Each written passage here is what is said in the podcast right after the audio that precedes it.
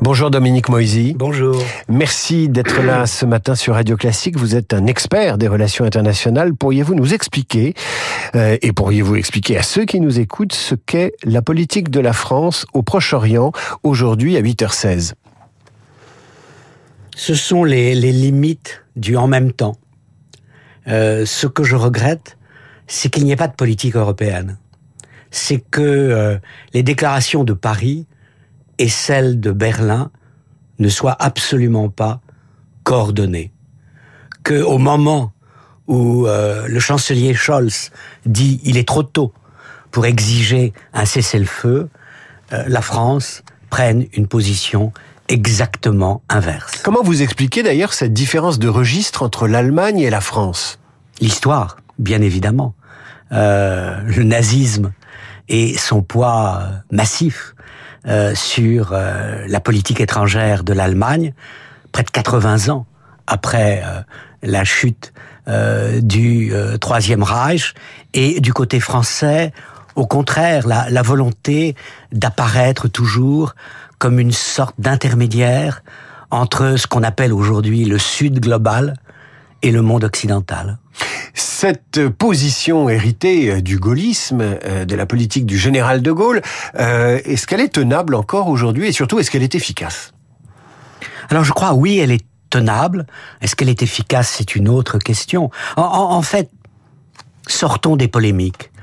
ce que dit le président de la République aujourd'hui n'est pas très loin de ce qu'est en train de suggérer l'Amérique de Biden.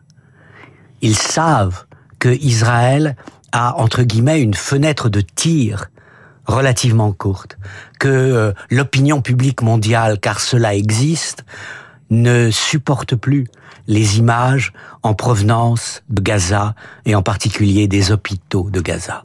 Donc le président de la République ne dit pas en soi des choses choquantes. Il dit peut-être aujourd'hui ce que l'on dira demain, mais il le dit sans consultation avec ses partenaires européens. Dominique Moisy, conseiller spécial de l'Institut français des relations internationales et l'invité de Radio Classique ce matin. Quand vous dites Israël a une fenêtre de tir, euh, on a envie de vous demander jusqu'à quand et au service de quels objectifs finaux? Jusqu'à quand euh, C'est une question de jours, euh, au maximum d'une semaine. Euh, pour euh, continuer cette opération euh, sans intégrer les réactions de l'opinion publique mondiale à un niveau beaucoup plus important. Dans quel but? C'est toute la question. Euh, Est-ce qu'il y a un but de guerre clairement défini par Israël? Est-ce qu'on lutte contre le terrorisme par la guerre totale. Est-ce que l'objectif d'éradiquer le Hamas est un objectif atteignable? Euh, On voit bien euh, que dans les luttes contre Daesh précédemment ou Al-Qaïda, euh, on a affaibli considérablement l'adversaire, on ne l'a pas supprimé. Imaginons euh, qu'Israël parvienne à euh, intimider et mettre sur la touche le Hamas, en tout cas temporairement. Elle devra à ce moment-là se préoccuper d'un autre front, qui est le front nord, avec le Hezbollah.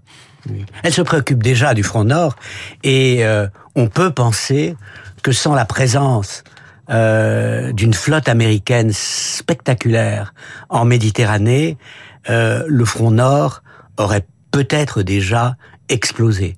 Et rien n'est joué encore.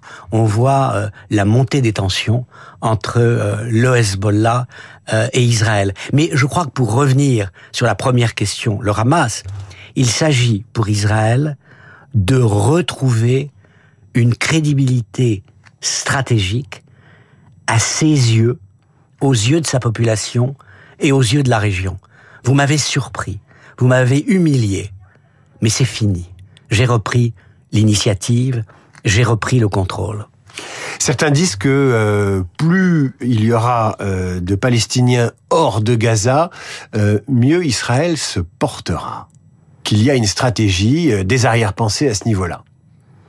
Oui, mais les Égyptiens ne veulent pas des Gazaouis et la stratégie des États-Unis, l'acteur clé dans la région plus que jamais aujourd'hui, c'est de dire l'autorité palestinienne doit redevenir en contrôle et de la Cisjordanie et de Gaza. Est-ce que c'est politiquement possible euh, quand euh, l'opinion palestinienne a basculé assez majoritairement du côté du Hamas?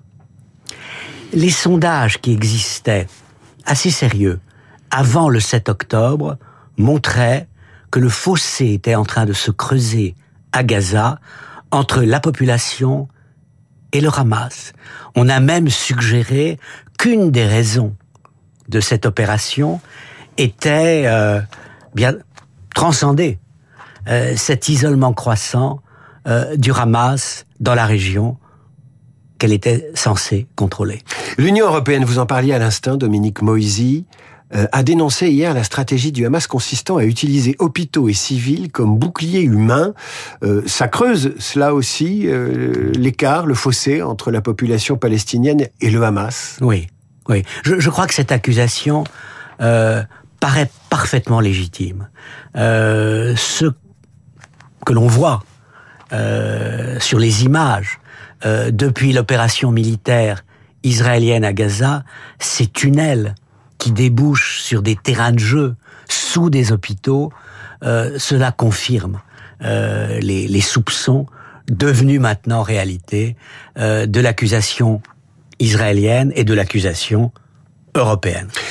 Il y a eu, Dominique Moisy, ce week-end un double sommet des États arabes sur le conflit au Proche-Orient. Que peut-on attendre des États de la région dans la résolution du conflit? À terme, des pays comme l'Arabie saoudite ou l'Égypte peuvent être des pays clés. À très court terme, un pays comme le Qatar est décisif dans euh, le règlement de la question des otages. Maintenant, pas grand-chose sur le terrain global aujourd'hui, sauf que ce qui m'est apparu le plus intéressant, c'est la présence du président iranien. Les Iraniens et les Saoudiens ont des stratégies totalement différentes à l'égard du conflit. Riyad veut se rapprocher de Jérusalem. Téhéran refuse de reconnaître la légitimité de l'État hébreu. Et pourtant, chacun à sa manière a conclu qu'il était important pour la rue arabe de montrer l'unité du monde musulman face à la tragédie que connaissait Gaza. Une unité de façade, donc. Oui. Dominique Moisy, euh, les États-Unis ont frappé en Syrie deux installations liées à l'Iran. C'était ce week-end. Euh, c'est un signal que l'Iran peut entendre ou c'est une nouvelle étape de l'escalade dans la région?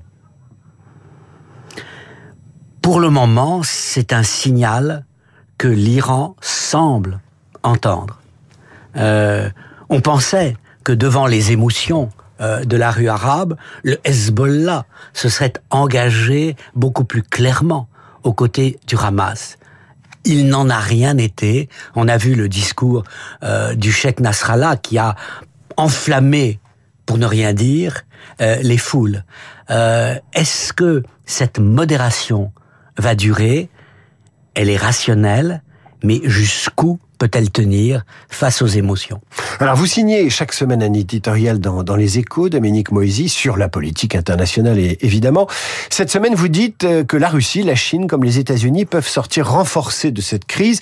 Peuvent-ils en sortir renforcés en même temps où il y aura deux perdants et un gagnant? Non, ce que j'essaye de dire, c'est que dans le conflit entre le Hamas et Israël, c'est un jeu à somme nulle ce que gagne l'un est perdu par l'autre. Dans le cas euh, du triangle euh, Washington, Moscou, Pékin, chacun marque des points. L'Amérique est revenue comme un pion essentiel au Moyen-Orient. On est loin de 2013, de la volonté d'Obama de prendre du recul. On est loin euh, de 2021, du retrait humiliant de Kaboul euh, des États-Unis. Euh, L'Amérique est là, est bien là, unique la Russie marque des points parce qu'il est évident que euh, on ne parle plus de l'Ukraine et que euh, l'Amérique semble stratégiquement et émotionnellement accorder la priorité au conflit du Moyen-Orient. Et la Chine, très discrètement, marque elle aussi des points en se disant, bon, l'Amérique ne peut pas faire une guerre sur trois fronts. Le Moyen-Orient, l'Ukraine et demain la mer de Chine. Donc tout cela est plutôt bon pour moi à long terme. Dominique Moisy, j'allais vous demander et l'Europe dans tout ça, mais vous avez répondu à cette question en répondant à ma première question. Donc l'entretien est terminé, Dominique Moisy. Merci d'avoir été avec nous sur Radio Classique ce matin. Je recommande à nos auditeurs la lecture hebdomadaire de votre édito dans les échos, ainsi que votre ouvrage de 2017, Le nouveau déséquilibre du monde, c'est paru aux éditions de l'Observatoire. À suivre le rappel des titres, la revue de presse d'Hervé Gattegno et Luc Ferry, notre esprit libre du lundi. Encore une fois, merci Dominique Moisy.